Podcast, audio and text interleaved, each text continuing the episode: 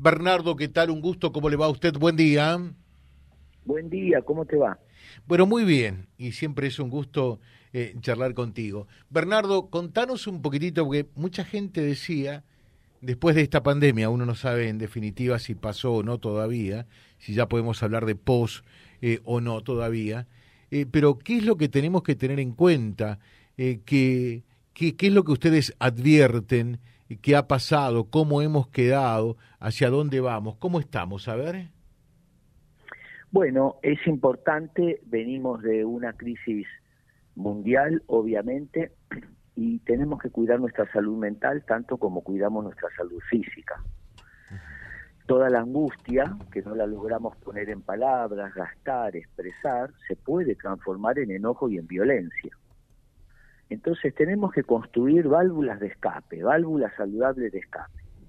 ¿Qué quiere decir eso? Espacios donde podamos drenar, gastar, expresar todas las emociones que se nos fueron juntando, entre comillas, a lo largo de toda la pandemia. Claro. Entonces es importante hablar, siempre hablar nos cura, ejercicios, ejercicios físicos, lo lúdico, un hobby, eh, es decir, cualquier espacio que nos permita eh, poder sacar todas las emociones. Los psicólogos nos gusta decir que lo que la boca no habla, lo habla el cuerpo. Entonces es importante escribir, hablar, vida social, estas pequeñas cosas que todos conocemos, pero que este, son tan sanadoras. Claro, me quedé con esto, ¿no? Eh, lo que la boca eh, no habla o no dice, lo habla el cuerpo. Bueno, muchas veces el cuerpo es el vocero de lo que la boca silenció, es un megáfono. Entonces, eh, imagínate una persona que guarda bronca, guarda, guarda, guarda frustraciones, las acumula, bueno, termina implotando o explotando. O una persona que vive permanentemente con temores y en vez de enfrentarlos de a poquito, lo, los permite que crezcan porque todo lo que evitamos en nuestra vida crece. Entonces yo evito el miedo que tengo de salir, de estar con los demás y demás. Entonces mi vida social se va angostando y cuando se angosta voy perdiendo calidad de vida. Claro. Eh, ahora, eh, ¿cómo, ¿cómo hacer para transformar esa angustia, eh, precisamente cómo canalizarlo, cómo, cómo sacarlo hacia afuera, esas emociones por allí eh, reprimidas y demás para no caer en el enojo y la violencia y poder transformarlo en definitiva en algo positivo.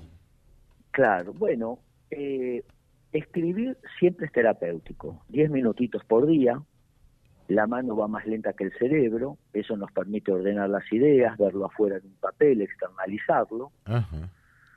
Entonces escribir, volver al diario íntimo como teníamos antes, es un recurso muy, muy bueno. Eh, otro, obviamente, es eh, los hobbies. Cualquier actividad de placer, jardinería, cocinar, ver una película, salir a pasear, no importa. Lo que sea que genere dopamina y oxitocina y serotonina, que son los tres químicos del placer en la farmacia interna que tenemos, y eso fortalece nuestro sistema inmunológico. No perder la vida social, somos seres gregarios, somos seres con el otro. Entonces nos curamos estando con el otro. Ahí tenemos tres válvulas de escape que todos podemos hacer para estar un poquito mejor. esa es una de las consecuencias quizás eh, no deseadas naturalmente que dejó esta pandemia, ¿no? Eh, eh, tuvimos que estar por allí confinados y demás, y algunos eh, aprendieron eh, y les cuesta un montonazo volver a recobrar la vida social, ¿verdad? Claro, han quedado con temores, con cierto nivel de ansiedad. Eh, todavía hay gente que tiene miedo a contagiarse fuertemente o rápidamente, a pesar de ya tener las vacunas, etcétera. de a poquito, lo que evitamos crece, tenemos que enfrentar nuestros temores. Lo mínimo, nos gusta decir a los psicólogos, lo mínimo es lo máximo. Un pequeñito cambio, un pequeño paso por día eh, puede llegar a la esquina. Entonces, no, no buscar grandes cambios, vale para toda la vida, ¿no? sino, a ver, la diferencia entre lo ordinario y lo extraordinario son esas cinco letras llamadas extra. Eh, pregunto, porque eh, por allí algunos dicen, la pandemia nos dejó también algunas cosas que no conocíamos eh, y, y, ahora son, son positivas para incorporar en la vida a partir de ahora. Otros dicen por allí, la pandemia vino para dejarnos cosas para el resto de nuestros días. ¿Están así o, es algo que vino y se tiene que ir definitivamente y recuperar la vida prepandemia?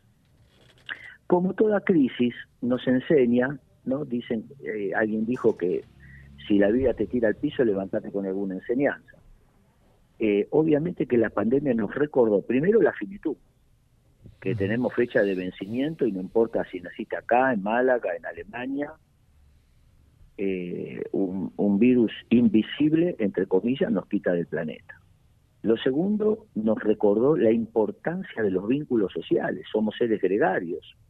Cuánto sufrimos cuando no podíamos vernos, tocarnos, abrazarnos, etcétera.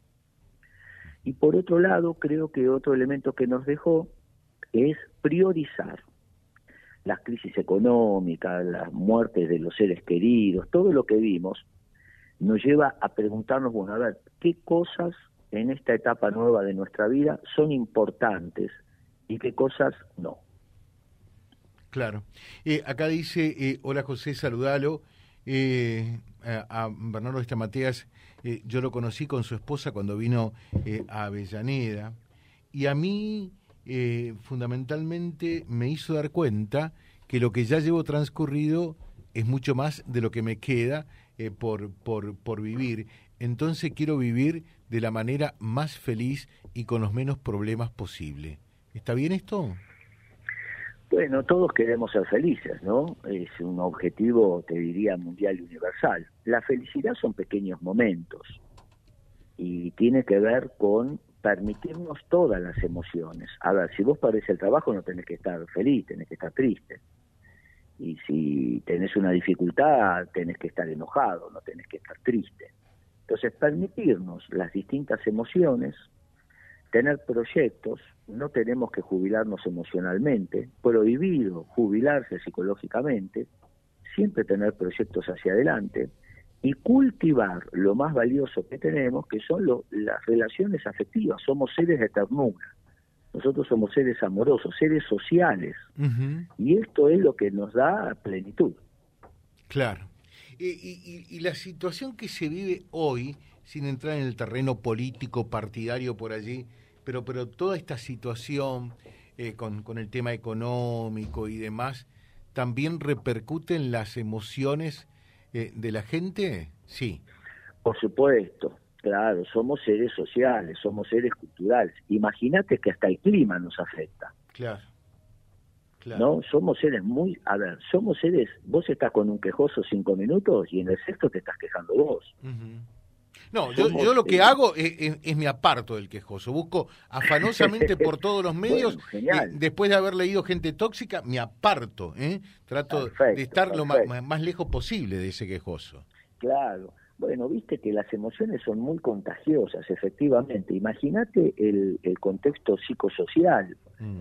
Obviamente que las crisis, las peleas que vemos, la violencia, la poca tolerancia a la frustración, el aumento del individualismo, todos estos son factores que obviamente van en detrimento.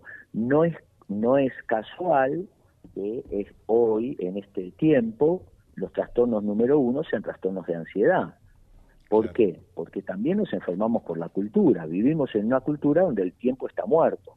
No hay ni pasado ni futuro. Todo es ahora, todo es ya, todo es rápido.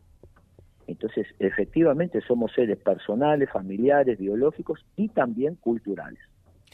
Bernardo Matías, como siempre, es un verdadero gusto, eh, un gran saludo, lo mejor un fuerte abrazo eh, y, y ojalá que podamos salir definitivamente de toda esta situación, ¿no? Por un lado, eh, por el contexto del país y naturalmente todavía por las consecuencias que nos deja eh, esta pandemia que debimos afrontar. Un gran saludo, ¿eh? Gracias, un abrazo grande. Muchas gracias. Bernardo Estamateas, charlando con todos ustedes, haciéndolo con nosotros aquí en Vía Libre y también lo replicaremos naturalmente en Vía Libre nuestro diario digital. Vía Libre, siempre arriba y adelante. Vialibre.ar, nuestra página en la web, a solo un clic de distancia. www.vialibre.ar Vía Libre.ar Vía Libre, siempre en positivo.